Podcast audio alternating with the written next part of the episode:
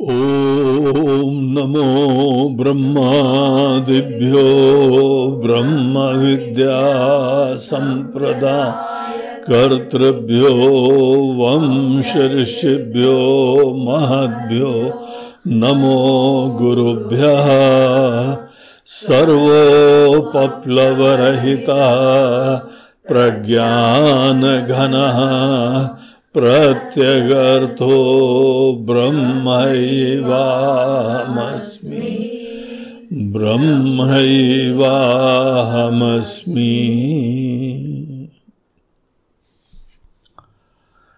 हरि ओम।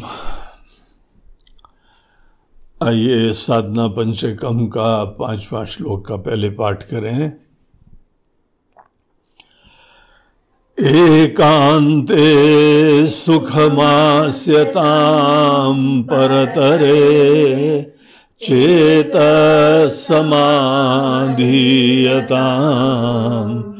पूर्णात्मा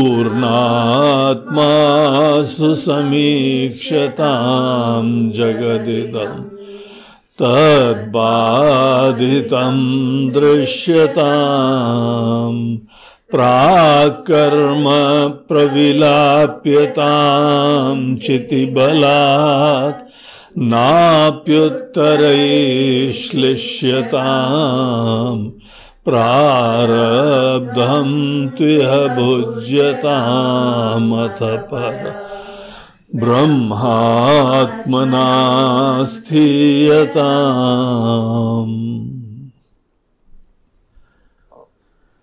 तो कल हम लोग, साधना पंचकम में छत्तीसवें सोपान के ऊपर चर्चा कर रहे थे। ये समाधि के अंतर्गत के अनेक अनेक सोपान हैं। इसीलिए ये श्लोक का प्रारंभ ये हुआ था कि आप एकांत में जाके बैठें।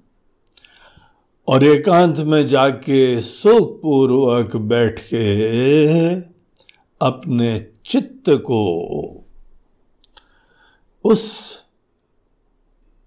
परतर तत्व में, उस परे तत्व में इसके लिए बोलते हैं ना पर ब्रह्म तो पर तत्व। ब्रह्म जो है, सोपाधिक भी होते हैं और निरुपाधिक भी होते हैं। जब सोपाधिक होते हैं, तब ईश्वर बनते हैं। सोपाधिक ब्रह्म को ही ईश्वर कहा जाता है। और एक ही ईश्वर जब सृष्टि करते हैं तो उनको ब्रह्मा जी कहते हैं। जब सृष्टि करने के बाद सबके पालन का कार्य आता है तो उनको विष्णु कहते हैं। और वो ही परमात्मा, वो ही परमेश्वर, ईश्वर, समय आने पे हर चीज़ का संहार करते हैं, बगैर व्यक्तिगत राग द्वेष के, एक व्यवस्था के अंतर्गत। जो गीता में भगवान बोलते हैं कि अर्जुन, जिसका जन्म होगा वृद्धि होगी, क्षय होगा और अंत होगा। इसीलिए हमको किसी व्यक्ति की तरफ़ ध्यान नहीं देना पड़ता है। ये एक स्वाभाविक प्रक्रिया है। इसीलिए अगर किसी की मृत्यु हो जाए तो ये नहीं पूछना चाहिए, अरे इसने क्या पाप करा है? हम्म। हर व्यक्ति का जन्म होता है किसी प्रारब्ध कर्म के कोटा से मुक्त होने का। किसका कब जो है प्रारब्ध खत्म हो जाता है तो उस समय उसको शरीर छोड़ के प्रयाण करना पड़ता है। उसमें भी कोई भगवान का इंटरवेंशन कोई अलग से हस्तक्षेप नहीं है। ईश्वरीय व्यवस्था यह है कि एक अद्भुत प्रकार के नियम व्यवस्था भगवान ने बना दी है। और अब ज़ीरो मैनेजमेंट उनका कोई मनोवृत्ति रहती, कोई टेंशन नहीं। एक व्यवस्था बना दी। जैसे किसी गवर्नमेंट में एक व्यवस्था बना दी। जैसे किसी कंपनी में एक व्यवस्था बना दी। अब मालिक आराम से बैठ सकते हैं। अनेकानेक बहुत बुद्धिमान, दक्ष व्यक्तियों को एम्प्लॉय कर दिया। अपना अपना डिपार्टमेंट देख रहे हैं और सिस्टम चल रहा है। तो ईश्वर यहाँ पे किसी की उत्पत्ति होती है, स्थिति होती है, विनाश होता है, ये सब एक व्यवस्था के अंतर्गत होता है। इवन दो ईश्वर का कोई व्यक्तिगत हस्तक्षेप नहीं होता है तो एक सज्जन ने पूछा, भगवान महाराज जी, फिर क्यों भगवान का भजन करना चाहिए हम्म? अरे, भजन केवल इसलिए थोड़ी करा जाता है कि भगवान हमारी फ़ाइल निपटा दो हम्म? भजन इसलिए थोड़ी करा जाता है कि हमारी फ़ाइल जो है बहुत नीची है, ऊपर ले आओ हमारी मनोकामना पूर्ण करने के लिए आप कोई डिवाइन इंटरवेंशन कर दो। इसलिए नहीं करा जाता है। इसलिए करा जाता है कि हम ईश्वर की उदारता, उनका ज्ञान, उनकी शक्ति, उनके गुण आदि को देख के अपने अंदर ऐसी ही ज्ञान, मूल्य और दृष्टि का समावेश करें। हम लोग ये देखते हैं कि जब ईश्वर का जो ज्ञान है, जो मूल्य है, जो दृष्टि है, उससे युक्त होते हैं तो कैसे सब पूरी दुनिया भी बहुत अच्छी चलती है? और हम भी निश्चिंत रहते हैं। ये बहुत आवश्यक है कि हमारा पूरा घर, हमारी दुनिया, हमारा उद्योग, हमारी फैक्ट्री, हमारा देश बहुत अच्छी तरीके से, सुव्यवस्थित रूप से चले। उसमें कोई कॉम्प्रोमाइज नहीं है। लेकिन इसके पीछे जो करता धरता है, वो व्यवस्था बनाने के लिए होते हैं। हर समय इंटरवेंशन करने के लिए नहीं होते हैं। तो यहाँ पे एक अद्भुत सी दुनिया ईश्वर की कृपा से बन गई। ये ईश्वर ने बनाई, इसकी व्यवस्था करी और समय आने पे सब चीज़ों को ले जाते। ये कौन है? सोपाधिक ब्रह्म, अपर ब्रह्म। या कॉमन पार्लेंस में ईश्वर है। और ईश्वर का ही एक और मूल रूप होता है जिसको पर ब्रह्म कहते हैं। पर ब्रह्म सभी ईश्वर के रोज में भी व्याप्त रहता है। पर ब्रह्म सभी देवताओं के अंदर व्याप्त रहता है। पर ब्रह्म पूरे जगत के अंदर व्याप्त रहता है। वो निरुपाधिक है। वो केवल एक सत्ता है। वो सच्चिदानंद स्वरूप है। तो जो यह सच्चिदानंद स्वरूप सत्ता होती है, उस दृष्टिकोण से ही ईश्वर के साथ एकता होती है। जहाँ ये हमने अपने शरीर, मन, बुद्धि रूपी उपाधि से तादात में कर लिया, इसके कारण हम लोग छोटे हो जाते हैं और सबसे अलग हो जाते हैं। ईश्वर नहीं ऐसे होते हैं। ईश्वर उपाधि धारण करते हैं, लेकिन उनमें ये मोह कभी नहीं आता है कि हम छोटे हो गए। पर ब्रह्मात्मा में पर ब्रह्म स्वरूपता में उनकी निष्ठा सदैव बनी रहती है। ईश्वर जो है, जब आपने देखा, शिव जी बैठे ध्यान कर रहे हैं। भगवान विष्णु जो है, शेषैया में योग निद्रा में विराजमान है। वो किसका ध्यान करते होंगे? अपर ब्रह्म सदैव पर ब्रह्म में रमा करते हैं। सोपाधिक ब्रह्म सदैव निरुपाधिक ब्रह्म में रमा करते हैं अवेयरनेस रखते हैं। और ये सब करते हैं हम लोगों को शिक्षा देने के लिए। गीता के अंदर भगवान ये उपदेश भी देते हैं। कि समस्त कार्य करते रहो और हमारी सच्चाई में, अपनी सच्चाई में जगे रहो। तो यहाँ पे जब ध्यान कर रहे हैं, जब समाधि का अभ्यास कर रहे हैं, जब ये मेडिटेशन में बैठे हुए हैं तो यहाँ पर भी शंकराचार्य जी क्या बोलते हैं? पर तरे चेत समाधियता उस पर ब्रह्म में चेतस को लगाओ चेतस आपको याद है ना? मन और बुद्धि जब दोनों साथ में काम करते हैं। हम बहुत अच्छी तरीके से शास्त्र का चिंतन कर रहे हैं, ये प्रवचन भी आप बहुत अच्छी तरह सुन रहे हैं। हम लोगों का प्रवचन केवल शास्त्र आधारित होता है। शास्त्र को समझने के लिए ही प्रवचन होता है। अब जब आप प्रवचन सुन रहे हैं, ज्ञान प्राप्त कर रहे हैं तो आपकी प्राथमिकताएँ, आपकी भावनाएँ किसी और काम में नहीं होनी चाहिए। तो मूल आपका लक्ष्य वही है कि कोई ये करना है, वो करना है, ये अनुभव करना है, वो प्राप्त करना है तो इसको बोलते हैं, मन कहीं और है और बुद्धि कहीं और है। जब तक किसी का मन और बुद्धि अलग अलग रहते हैं ना तो अभी ये समन्वित अंतकरण उत्पन्न नहीं हुआ। इंटीग्रेटेड माइंड इंटेलेक्ट वो ही ज्ञान की चक्षु को खोलना होता है, एक अलग ही आपका डेप्थ होता है परसेप्शन का।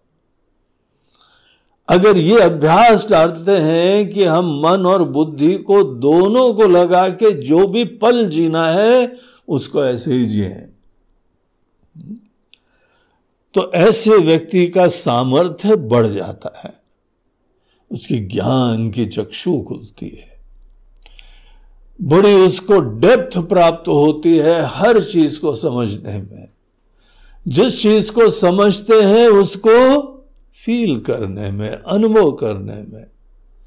ऐसे लोग ज्ञान की प्राप्ति के समय ही हृदय के अंदर अनेक अनेक अनुभूतियाँ प्राप्त करते हैं। अन्यथा हमने पढ़ लिया, सुन लिया, फिर बाद में बोलते हैं, अब अनुभव करने के लिए जा रहे हैं। अरे भैया, पढ़ने के समय क्या बाधा थी तुम्हारे अंदर? क्यों नहीं तुम्हारा मन पूरा उपलब्ध था? तुम्हारी भावनाएँ उपलब्ध क्यों नहीं थी? तो ये शुरुआत में होता है, मन बुद्धि अलग अलग काम करते हैं। अपने लाइफ का हमको पूरा आनंद लेने के लिए मन बुद्धि को एक साथ लगाना पड़ता है। ये बड़े कम लोगों का अभ्यास होता है। और यहीं पे बहुत सारे साधक लोग फॉल्टर करते हैं, फिसल जाते हैं। और एक बार ये आप करने लगे तो हर पल आपका जो है वो भगवत चिंतन होएगा। जहाँ मन है, वहाँ बुद्धि होगी, जहाँ बुद्धि है, वहाँ हृदय होगा। तो ऐसा चेता चित्त उसको इस परतर तत्व में लगाना। यही एकांत में बैठ के हमारे समाधि, हमारे ध्यान के लिए यही यहाँ पे फोकस होता है। और जब इसी पर तत्व में अपना ध्यान लगाया, अब ध्यान लगाया क्योंकि अनेकों दूसरे मोह थे, अनेकों धारणाएँ थी, वो सब धारणा इस फोकस करने की प्रक्रिया में बाधित होती जाती है। और जब हमारी उपाधि के धर्म हमारे ऊपर से किनारे होते हैं, उपाधि के धर्म बहुत ही गहराई तक हमारे अंदर व्याप्त हैं। इसीलिए गीता में भगवान अंत में बोलते हैं, अर्जुन, ये तुमने पूरा ज्ञान सुन लिया, अब तुमको करना क्या है? सर्वधर्मान परित्यज्य मामेकम शरणम रज दुनिया भर के शरीर के धर्म, मन के धर्म, कुल के धर्म, क्षेत्र के धर्म, समाज के धर्म, बुद्धि के धर्म। हम इतनी ड्रेस पहने हुए हैं इतने सारे ड्रेस पहनने के उपरांत ही तो जीवन में सदैव छोटे होकर जीते हैं। हमको भी चीर हरण करने की ज़रूरत है। भगवान कृष्ण ने अपने भक्तों को यही संकेत करा कि अपने समस्त उपाधि के धर्म चिरहरण क्या है? उपाधि के धर्म में के ऊपर से हटाओ। जहाँ उपाधि के धर्म हमारे ऊपर से हटते हैं तो प्रिस्टाइन प्योर दिव्य, निर्मल पर तर तत्व, पर ब्रह्म, वो ही यहाँ पे विराजमान रहता है। जैसे किसी झील के ऊपर कोई काई जमी हो आप थोड़ा सा काई हटाइए, नीचे बिल्कुल निर्मल जल होता है। हम्म? तो ऐसा जल और कई बार जहाँ पे बर्फीले इलाके होते हैं ना, झील ऊपर से जम जाती है। आप थोड़ा सा उसकी आइस तोड़िए, अंदर निर्मल जल, उसे मछलियाँ भी घूम रही है। गरम जल। गरम मतलब ऐसा उबलता हुआ नहीं, लेकिन नॉर्मल लाइफ को सस्टेन करने वाला। अब इसीलिए बाहर के लोग यही करते हैं, थोड़ा बहुत जो है बर्फ़ तोड़ी और उनका भोजन पानी वहाँ से प्राप्त हो जाता है। काई के नीचे निर्मल जल, बर्फ़ के नीचे बहुत ही निर्मल जल। वैसे ही जीव के अपने मन, अपनी अस्मिता, इन सब चीज़ों की गहराई में निर्मल जल विराजमान है। बस यही करना पड़ता है। उपाधि को, काई को हटाना। जिस लेवल के ऊपर जी रहे हैं, जिन धारणाओं से जी रहे हैं, उनको किनारे करना। और वहाँ फिर आचार्य ने बोला, पूर्णात्मा सुसमीक्षताम देखो। खुद रियलाइज़ करो, आश्चर्यचकित हो कितने निर्मल हो, दिव्य हो, पूर्ण हो। हम जो है, उससे अन्य चीज़ मान के जीना इसी को सपना बोलते हैं। अब रात को सपने में क्या होता है? आप अच्छे खासे खाते पीते सेठ जी हैं। और सेठ जी रात को सोए और जो भी मन के अंदर कोई प्रधान विचार था वही रोल धारण कर लिया। एक सेठ जी ने जो है किसी गरीब को देखा, भिखारी को देखा था, उस दिन बड़ी फीलिंग उत्पन्न हो गई। देखो बेचारा क्या दुर्दशा में है। जब जब किसी चीज़ के बारे में बहुत तीव्र फीलिंग होती है ना, वो हृदय में घुस जाता है, उसी का सपना अपना आता है। किसी से बड़ा प्रेम हो गया, दिल में घुस गया, उसका प्रेम सपना आएगा। किसी के प्रति बड़ी खुंदक हो गई, उसका सपना आएगा। तो सेठ जी आराम से खा पी के लेटे थे, लेकिन उन्होंने वो बेकारी को देखा था तो रात को जो है बेकारी का उन्होंने सपना देखा। हृदय से अनुभव करा कि बेकारी की दीनता क्या है। फटे हाल, कपड़े लत्ते भी नहीं है, सोने की जगह नहीं है, कोई घर नहीं है, भोजन नहीं है, भूख से। संतप्त तो हो रहे हैं, और ये केवल यहाँ नहीं। आजकल तो हम देखते हैं अमेरिका अमेरिका, यूरोप, अनेकों जगह गरीब लोग। और वहाँ बहुत ज़्यादा बेगर शब्द यूज़ ना करते हुए बोलते हैं होमलेस होमलेस लोग रोड के ऊपर बैठते हैं। कई लोग तो लिख के बैठते हैं। वहाँ पे एक छोटा सा जो है ना प्ले कार्ड लगा देते हैं। हर जगह दुनिया के होते हैं। बड़े कम समाज हैं, जो बड़े स्वस्थ समाज हैं। जहाँ पे इस प्रकार की दुर्दशा किसी की नहीं होती है। सेठ जी को बड़ा हृदय से अनुभव हुआ भिकारी होने का मतलब क्या होता है? हम्म। तो घबरा गए। सेठ जी का मन और भिकारी की अनुभूति। हम्म। अब उनको तो ऐसी दीनता हो गई, सो नहीं पाए, एकदम बेचैनी से उठे। जहाँ उठे, देखा कहीं और ही बैठे हुए। थोड़ी लंबी लंबी साँसें आ रही थी, उठे, ठंडा ठंडा पानी पिया। फ़र्स्ट क्लास जो है ना, वो तांबे के पात्र में और साथ साथ ग्लास सब रखा हुआ था। पानी पिया। फिर थोड़ी देर बाद आँख मिचमिचा के देखे, वो कौन था? कहा गया? गाय यथार्थ से अनभिज्ञ होके जो कल्पना होती है, वही तो सपना होता है।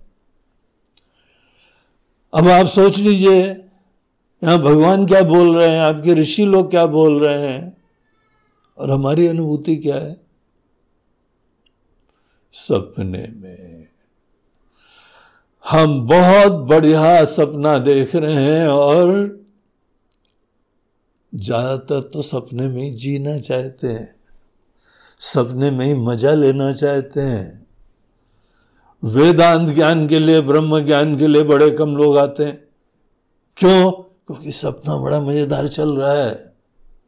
अभी अभी तो शादी हुई। कौन इस सपने से उठे? अभी अभी तो पहला आपका बच्चा हुआ। कौन सपने से उठे? अभी अभी तो आपको बहुत पावरफुल सीट मिली है। अलार्म भले बच जाए, करवट बदल के फिर सपना कंटिन्यू करते हो। बड़े विरले जो उठना चाहते हैं। हम्म?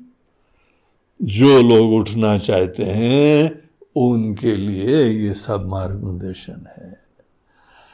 साधना पंचगम उनके लिए, उनको भी यही रियलाइज़ करना पड़ता है। कि पर ब्रह्म को न जान के अपर चीज़ों में अटके हुए हैं। जो अपर जो मायामय चीज़ें हैं, उसके अंदर अटकना यही सपना देखना है। हम तो ये व्यक्ति हैं और ये हमारा जो है रिश्ता है, ये हमारा परिवार है और ये हमारी पत्नी है, ये हमारा पति है और ये हमारा बच्चा है और ये ये तो ग्रैंड बच्चा है। क्या ग्रैंड लगता है? उत्तिष्ठता, जागृता, उठो। करवट बदलना चाहते हो कि जगना चाहते हो? करवट बदलो और सपने को कंटिन्यू करो। अच्छा ये ग्रैंडसन जो है, थोड़ा बड़ा हो जाए तब उठ जाते हैं। और ये हमारा बच्चा थोड़ा सा बड़ा हो जाए ना, बस बस, उसके लिए जुगाड़ कर लिया हमने। खूब तपस्या कर ली, खूब मेहनत कर लिया। ये जो बड़ा हो जाए, तब सोचेंगे सपने से उठने का। अभी तो सोचेंगे भी नहीं। अब किसके द्वारा बाधा उत्पन्न करी गई है? हमारे मनी राम के द्वारा। हा? कई बार मनी राम मनी में ही रमता रहता है।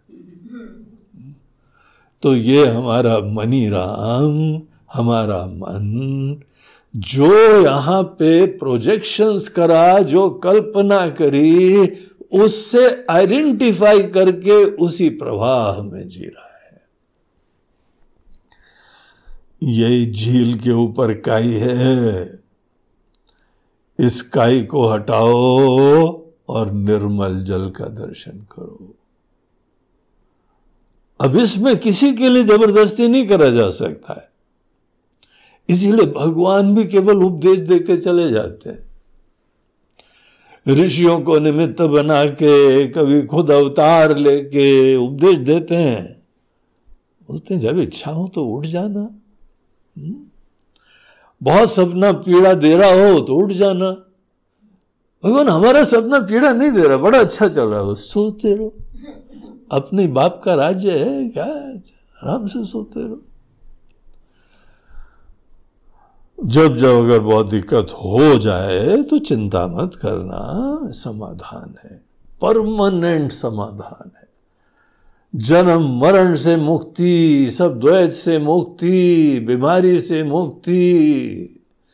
गीता में भगवान बोलते हैं, जरा मरण मोक्षाय। बुढ़ापा है, मुक्त हो जाओ, छोड़ो। शरीर को पकड़े हुए हो, शरीर से आइडेंटिफाई करे हुए हो। हम्म?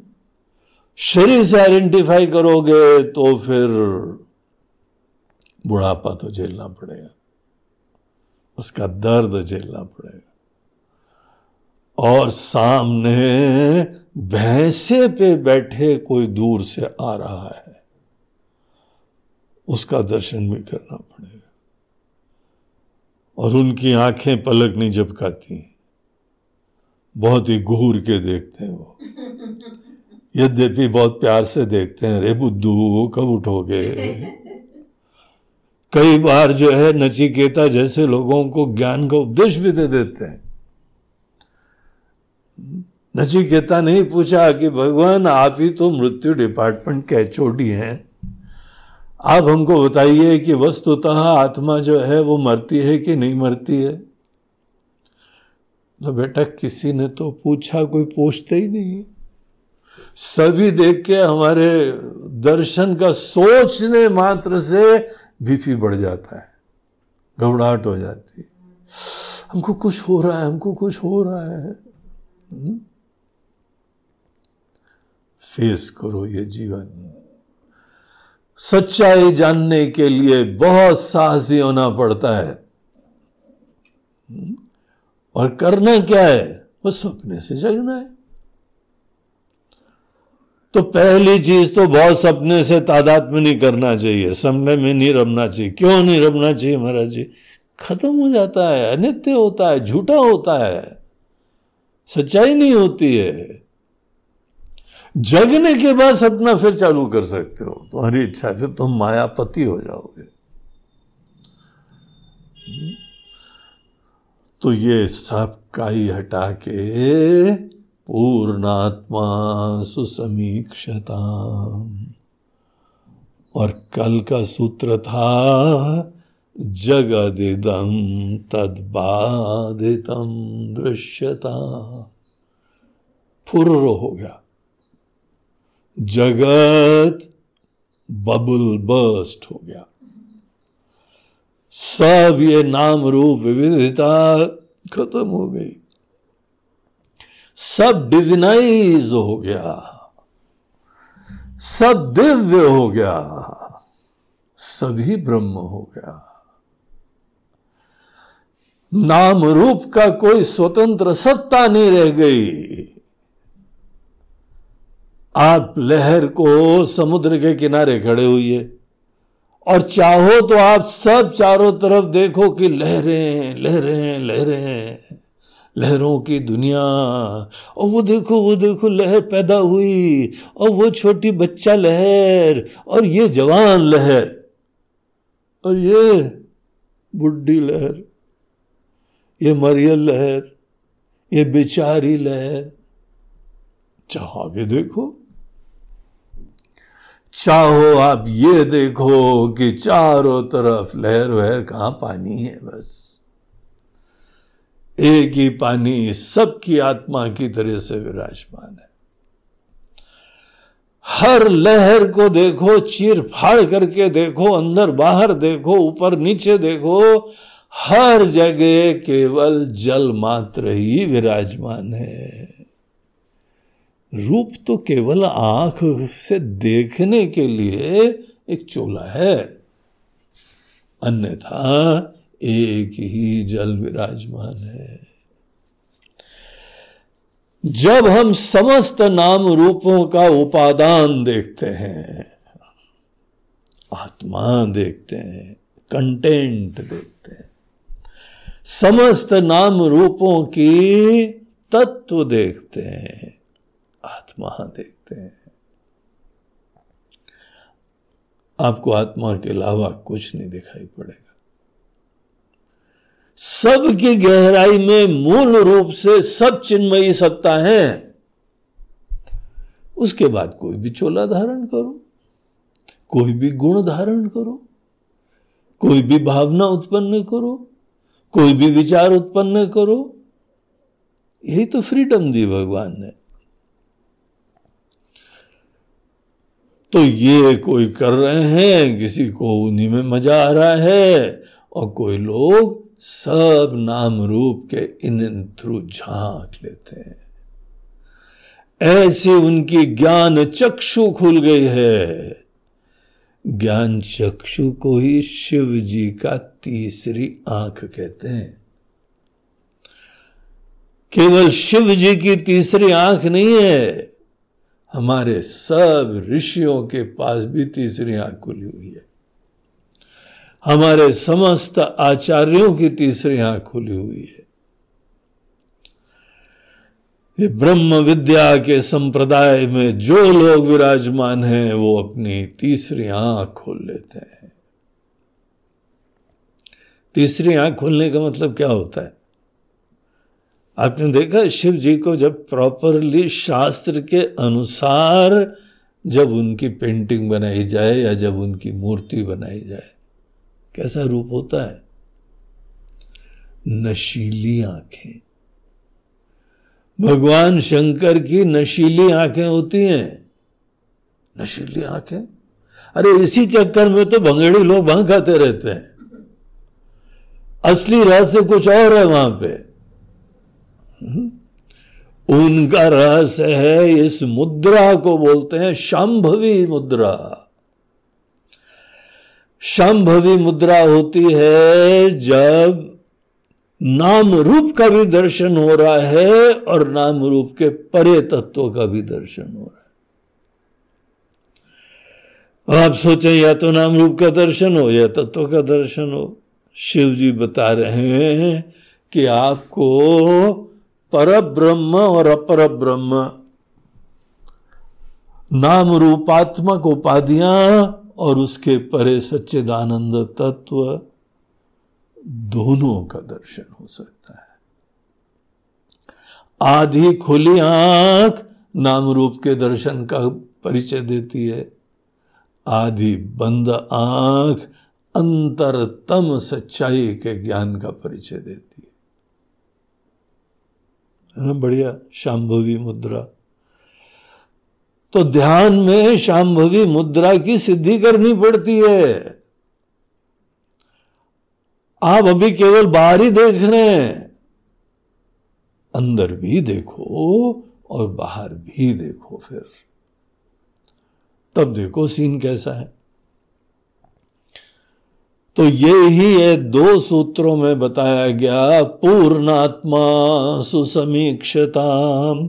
जगदिदम तद्बाधितम दृश्यताम। इसी सिद्धांत को कई बार ब्रह्म सत्यम जगन मिथ्या, जीवो ब्रह्म वना पर इस उक्ति से बताया जाता है कि जो पर ब्रह्म है शाश्वत है, अजन्मा है, विकारों के परे है, वही सत्य है। और जगत अर्थात विविध अभिव्यक्तियाँ, विविध प्रेजेंटेशंस ये सब चीज़ें मिथ्या की श्रेणी में है। मिथ्या मतलब ये नहीं होता, दिखता नहीं है। मिथ्या वो चीज़ होती है, एक टेक्निकल शब्द होता है कि जो चीज़ दिखती है, लेकिन परमानेंट नहीं रहती। किसी कारण वशा दिखने लगती है, लेकिन उसका एग्जिस्टेंस इंडिपेंडेंट अस्तित्व तो होता ही नहीं है। थोड़ी देर बाद खत्म हो जाती है। आपने देखा कभी बरसात में कभी थोड़ी बहुत धूप निकल आए ना तो इंद्रधनुष आकाश में दिखने लगता है। ये जो सतरंगी इंद्रधनुष द रेनबो सभी भाषा में उसको धनुषी कहते हैं। रेन बो इंद्र धनुष क्योंकि आकृति ऐसी होती है ना, पूरी होराइजन पे। तो ये जो यहाँ पे इंद्र धनुष होता है, ये है कि नहीं है? बोलते परमानेंटली तो नहीं है, और इस समय तो है। ऐसी चीज़ के लिए एक टेक्निकल वर्ड चाहिए, जो परमानेंटली नहीं होता है, लेकिन टेम्परेरली किसी कारण से मैनिफेस्ट हो जाता है। जो है, वो सदैव रहना चाहिए।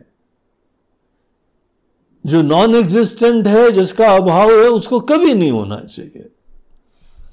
सत और असत के बीच में कुछ ऐसी चीज़ें होती हैं, जो टेम्परेरली मैनिफेस्ट हो जाती हैं। उनके लिए एक अलग वर्ड कॉइन करा जाता है। और वो होता है मिथ्या। मिथ्या व्यवहार में बड़ी उपयोगी होती है। जितनी दुनिया है, ये भी मिथ्या है। आपके मन के विचार इस समय आते हैं, फिर अगले क्षण चले जाते हैं। मिथ्या अनुभूतियाँ इस समय बड़ी खुशी की अनुभूति आती है, चली जाती है। मिथ्या हाँ? इंद्रधनुष आता है, गायब हो जाता है। रेगिस्तान में जाओ तो मिराज, मरु मरीचिका छल मिल तो पानी दिखाई पड़ता है, झिलमिल झिलमिल झिलमिल। पानी है ही नहीं। दिखता है, मिथ्या। तो ये जो है, पूरी दुनिया, ये दिखाई पड़ जाता है, मिथ्या है। और तभी बाधित हो जाता है। महत्व खत्म हो जाता है। जगदिदम तदबाधितम दृश्यता अब आपने जो है ब्रह्म का साक्षात्कार कर लिया, जगत की मिथ्यात्व का निश्चय कर लिया। जिसने ब्रह्म सत्य, जगत मिथ्या दोनों देखा, अगर ब्रह्म सत्य है, अगर जगत मिथ्या नहीं हुआ तो पता क्या प्रॉब्लम होगा? आप ब्रह्म में टिक ही नहीं पाओगे। और वो ब्रह्म ब्रह्म नहीं है। वो अद्वैत नहीं है, अद्वितीय नहीं है नॉन डुअल नहीं है। एक में वह द्वितीय नहीं है। दूसरा खड़ा हुआ है ना। जगत का स्वतंत्र अस्तित्व परमात्मा के अद्वितीयता के ऊपर ग्रहण लगा देता है। परमात्मा की नॉन डुअलिटी परमात्मा की अद्वितीयता। देखिए, वेदांत के लिए क्या वर्ड यूज़ होता है? अद्वैत वेदांत। अद्वैत कैसे होगा? अगर द्वैत बना हुआ है, दूसरा बना हुआ है तो आप पर ब्रह्म को रियलिटी में उनकी असली रूप में देख ही नहीं पाएँगे। और अपने आप को भी ब्रह्म नहीं देख पाएँगे। इसीलिए एक तरफ़ से ब्रह्म की सत्यता के ऊपर विचार करना पड़ता है, पूर्णता पे विचार करना पड़ता है। और दूसरी तरफ़ से जगत के स्वप्नवत होने पे विचार करना पड़ता है। और जगत खुद बोलता रहता है, परिवर्तनशीलता जो जगत की है ना, वो जगत हम लोग को बोल रहा है। भाई, हम पे मत टिकना, हम बदल जाएँगे।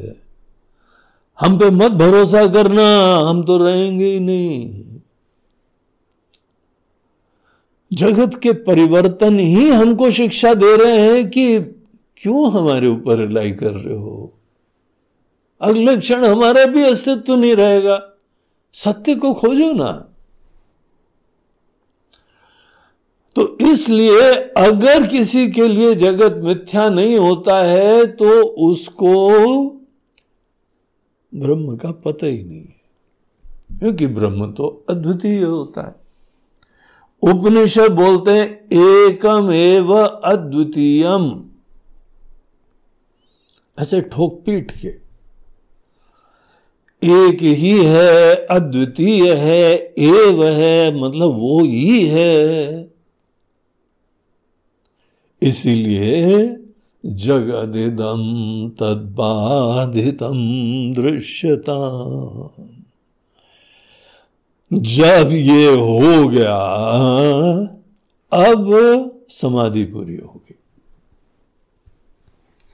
समाधि का कार्य कंप्लीट हो गया, अब जो है ज्ञानी ब्रह्म हो के विचर रहा है। ब्रह्म वेद ब्रह्म भवती। देखो ब्रह्म वित होना, अभी हम ब्रह्म के ज्ञाता है I know Brahma I know आत्मा, हम सच्चिदानंद को जानते हैं, सच ये हो सचित ये होता है, आनंद ये होता है आई नो दैट हम ब्रह्म को जान गए। और फिर भजन भी करते हैं, मेरा सच्चिदानंद रूप। और बाद में दूसरे को ठेंगा दिखाते हैं कोई कोई जाने रे, तुम तो न जाने हम ही जाने हुँ? अगर कोई अभी भी अद्वैत में नहीं जगा तो ब्रह्म को जानता नहीं है और एक बार आपने ये देख लिया तो भगवान की तरीके से आप शरीर धारण करके जगत में घूम सकते हैं। ईश्वर शरीर धारण करते हैं। अवतार के सिद्धांत का यही प्रयोजन है। भगवान ये बताते हैं, हम पर ब्रह्म रहने के उपरांत भी अपनी माया से, स्वेच्छा से शरीर धारण करके कोई भी कार्य कर सकते हैं। किसी भी एक्टर के लिए अपनी वास्तविकता का ज्ञान रखते हुए रोल प्ले करा जा सकता है। इसलिए अब तुम रिलैक्स, अब मुक्त हो गए, अब सतत उठते, बैठते, सोते, जागते।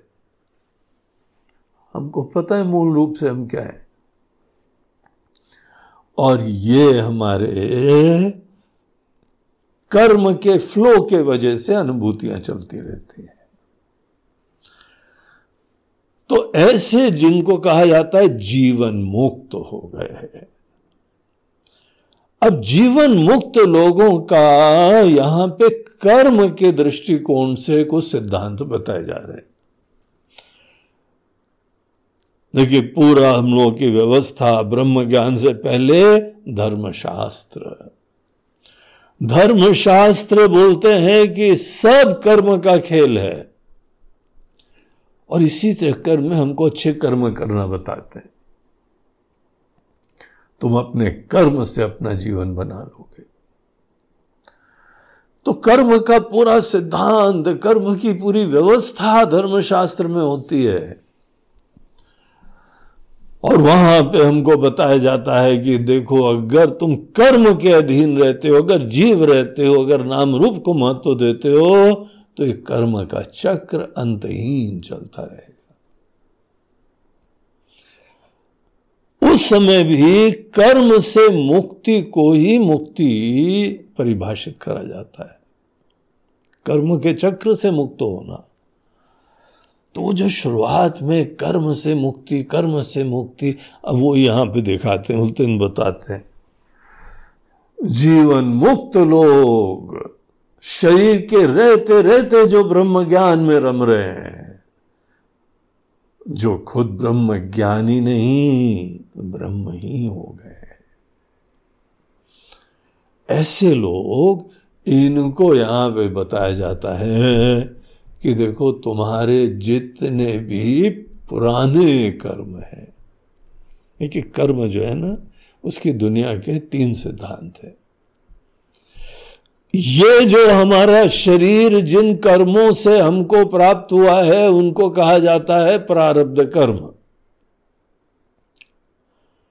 और आपने हर जन्म आए अपने प्रारब्ध से आपको शरीर कौन सा घर मिलता है कौन सा शरीर मिलता है कौन सा देश मिलता है कौन सा वातावरण मिलता है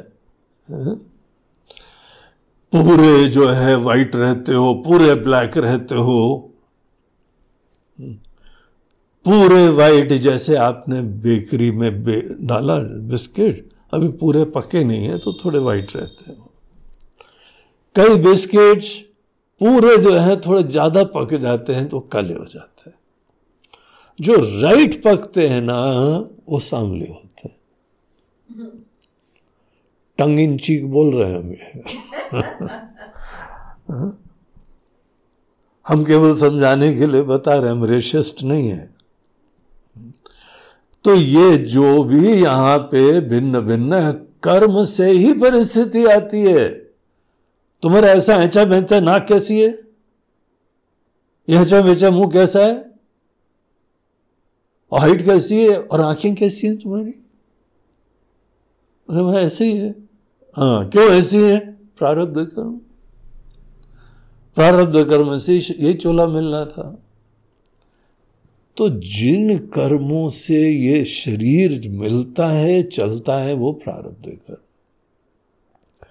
और जब आप प्रारब्ध कर्म जो है पुरानों का क्षय कर रहे हैं तो नए कितने सारे जनरेट कर रहे हैं आपने? कितने सारे पाप पुण्य यहाँ जमा करें हर जन्म में। हम थोड़े एक्स अमाउंट ऑफ़ कर्म खत्म करने आते हैं और एक्स इंटू एक्स जमा कर लेते हैं। X X X X X वही वही वही वही वही। कितने जमा होते हैं? हर पल।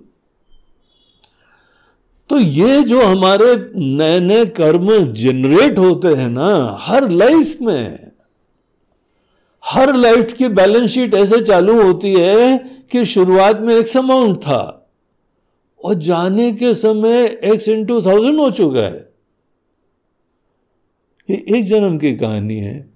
अब आप थोड़ी देर विचार करिए, पिछले जन्म में भी ऐसे हुआ था। उससे पिछले जन्म भी ऐसे हुआ था। तो ये टोटल आपका बैंक बैलेंस कितना है? कितने जन्म लिए हैं वो इन्फिनिट है।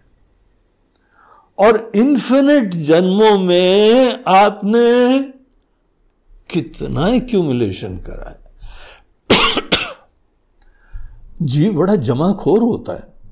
हाँ? वो जमा ही करता जाता है, खर्चा कम करता है। कंजूस। ये कंजूस आदमी खर्चा थोड़ा करता है, जमा बहुत कर लेता है। तो भगवान बोलते हैं, कोई बात नहीं बेटा, एक हम बैंक बना देते हैं। तुम्हारे जितने कर्म हैं, सब सेफली डिपॉजिटेड है। और वो टोटल तुम्हारी जो आज तक का जमा राशि है, उसको बोलते हैं संचित कर्म।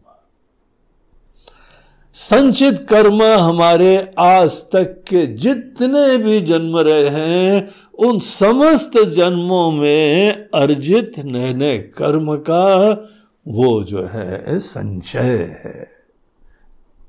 वो जमा है। अब देखिए, इसीलिए एक जीवन के प्रारब्ध खत्म हो जाए ना तो चक्र नहीं खत्म होता है। क्योंकि संचित कर्म में फिर कोई जो है रेडी हो जाते आपके एफडी मैच्योर हो जाती और जहाँ वो परिपक्व हो गए तो प्रारब्ध की तरीके से एक नया जन्म दे देते हैं। इस जन्म में प्रारब्ध कर्म प्राप्त करके इस जन्म में नए कर्मों को आगामी कर्म कहते हैं। तो कितने तरह के कर्म हो गए? एक तो संचित कर्म, अभी तक के जन्म जन्मांतरों के कर्मों का संचय। एक इस जीवन को प्रारंभ करने के लिए थोड़े से कर्म। प्रारब्ध कर्म जो प्रकृष्ट रूप से प्रारंभ हो चुके हैं, फल देना।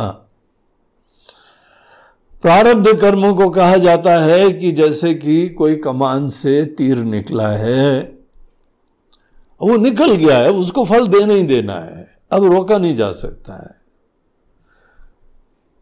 क्योंकि धनुष से बाण निकल चुका है, बंदूक से गोली निकल गई है, अब तो लक्ष्य पे जाएगी जाएगी।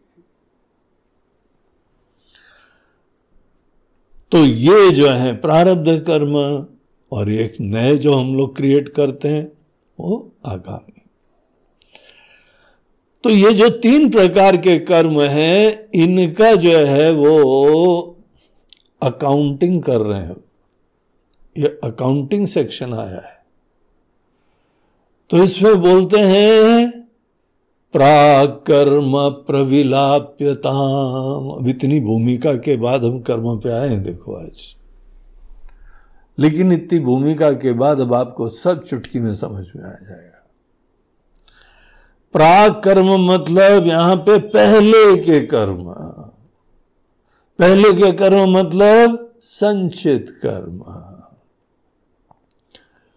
समस्त संचित कर्म प्रविलाप्यताम। एक तरीका होता है।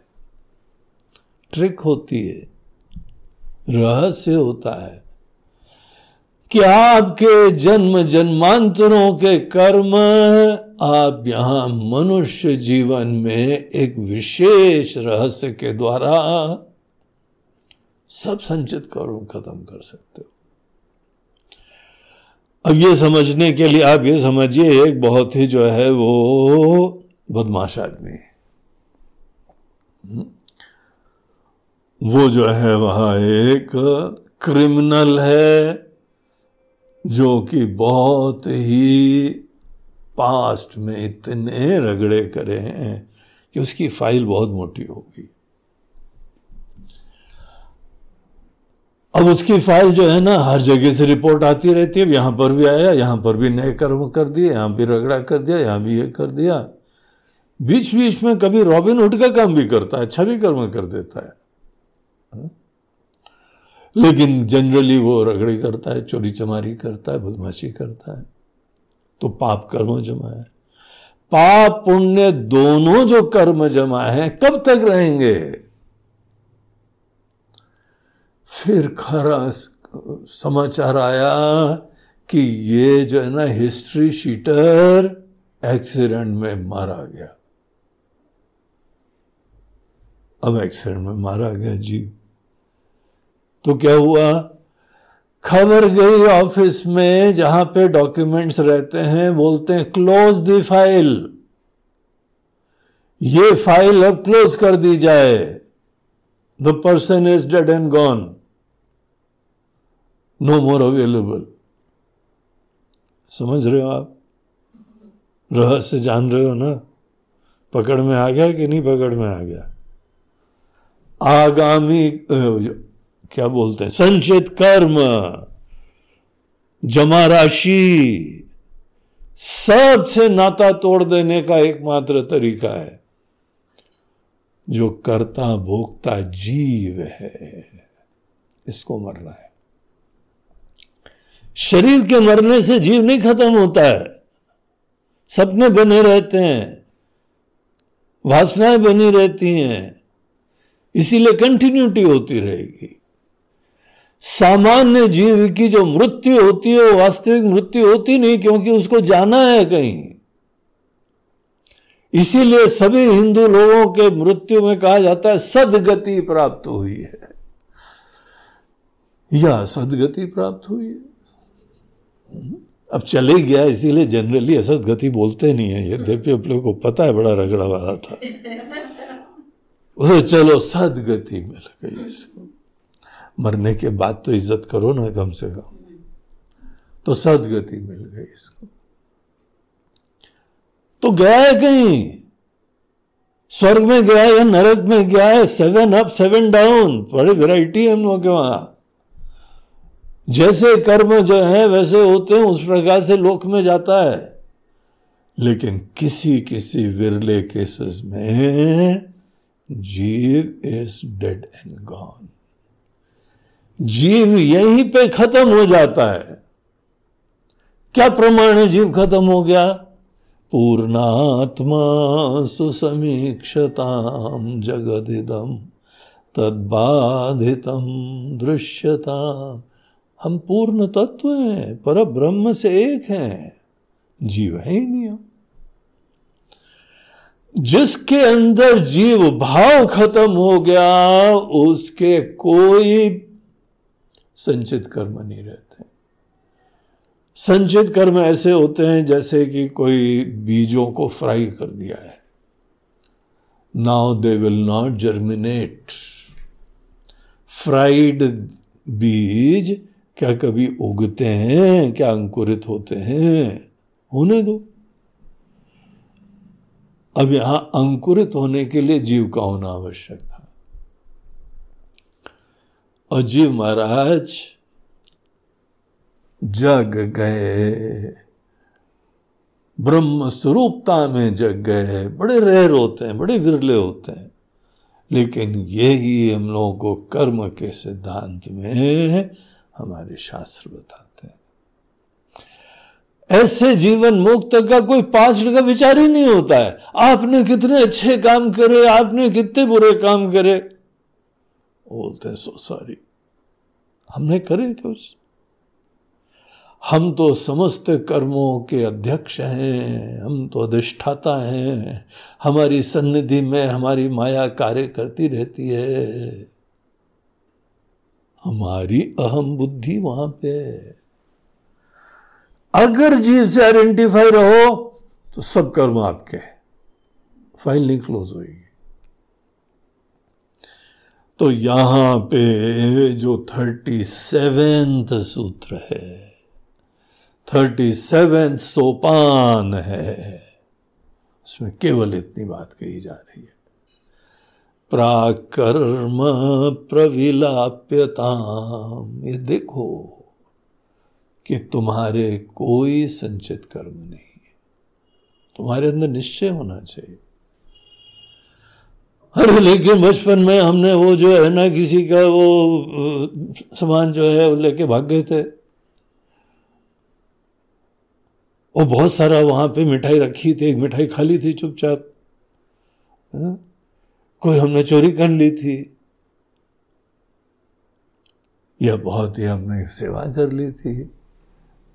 तुम्हारा कोई अटैचमेंट नहीं है। देखो तुम, न तुम्हारे प्रारब्ध हैं और नहीं आगामी है। तो एक एक कर्म के बारे में एक एक सोपान है। आज का थर्टी सेवेंथ सूत्र जो है वो संचित कर्म के बारे में अब कल का हम लोगों का सूत्र रहेगा आगामी के बारे में और उसके बाद प्रारब्ध के बारे में। तीनों कर्म के लिए एक एक सूत्र यहाँ देते हैं। तो आज का यही। यहीं पे आज का कार्यक्रम समाप्त होता है। नमः पार्वती पते हर हर महादेव आज का प्रवचन प्रायोजित हुआ है। यहाँ इंदौर के पास एक कैंटोनमेंट है, आर्मी का स्थान है, मऊ। मऊ के अंदर बहुत ही परिवार उनका सदियों से रह रहा है। डॉक्टर दास का परिवार। तो उसमें जो है, एक डॉक्टर सुरेंद्र दास है। सुरेंद्र कुमार दास। और उनकी पत्नी है स्वर्णलता दास। अभी वो लोग रिटायर्ड लाइफ जी रहे हैं और रिटायर्ड लाइफ जीते जीते शरीर बुढ़ा जाता है। बुढ़ा में नहीं को बीमारियाँ आती रहती तो कुछ बीमारियों से जूझ रहे थे और बहुत ही अच्छी तरीके से लड़ भी रहे थे और उनके पास बड़ी बड़ी बीमारियाँ आई और हार के गई। हम्म, ये विजयी हो रहे तो ईश्वर के बड़े परम भक्त हैं बड़े प्यारे प्यारे भजन गाते हैं। और रमते रहते हैं, सेवा करते रहते हैं। इनकी तरफ़ से आज ज्ञान यज्ञ में ये आहुति दी जा रही है। तो सुरेंद्र भैया को और स्वर्णलता जी को हमारी बहुत बहुत इस आहुति के लिए शुभकामनाएँ और आशीर्वाद। ईश्वर आपको और अपनी भक्ति दे, स्वस्थता दे और साथ साथ ज्ञान दे। हाँ? भक्ति का जो है ना, पर्यवसान ज्ञान के साथ होना चाहिए। इन दोनों में से एक ज्ञान की पक्ष वाली है और एक भक्ति के पक्ष वाले कितनी बढ़िया जोड़ी है। अब एक दूसरे को कॉम्प्लीमेंट करते जाओ, एक से जो है ज्ञान मिलता जाए, एक से भक्ति मिलती जाए, बस ज्ञान और भक्ति दोनों मिल जाए तो दोनों पंख खुल जाते हैं और अनंतता के आकाश में रम लेते हैं। तो हमारी बहुत बहुत शुभकामनाएँ बहुत बहुत आशीर्वाद। नमः पार्वती पते हर हर नर्मदे हर बोलो गंगा मैया की जय।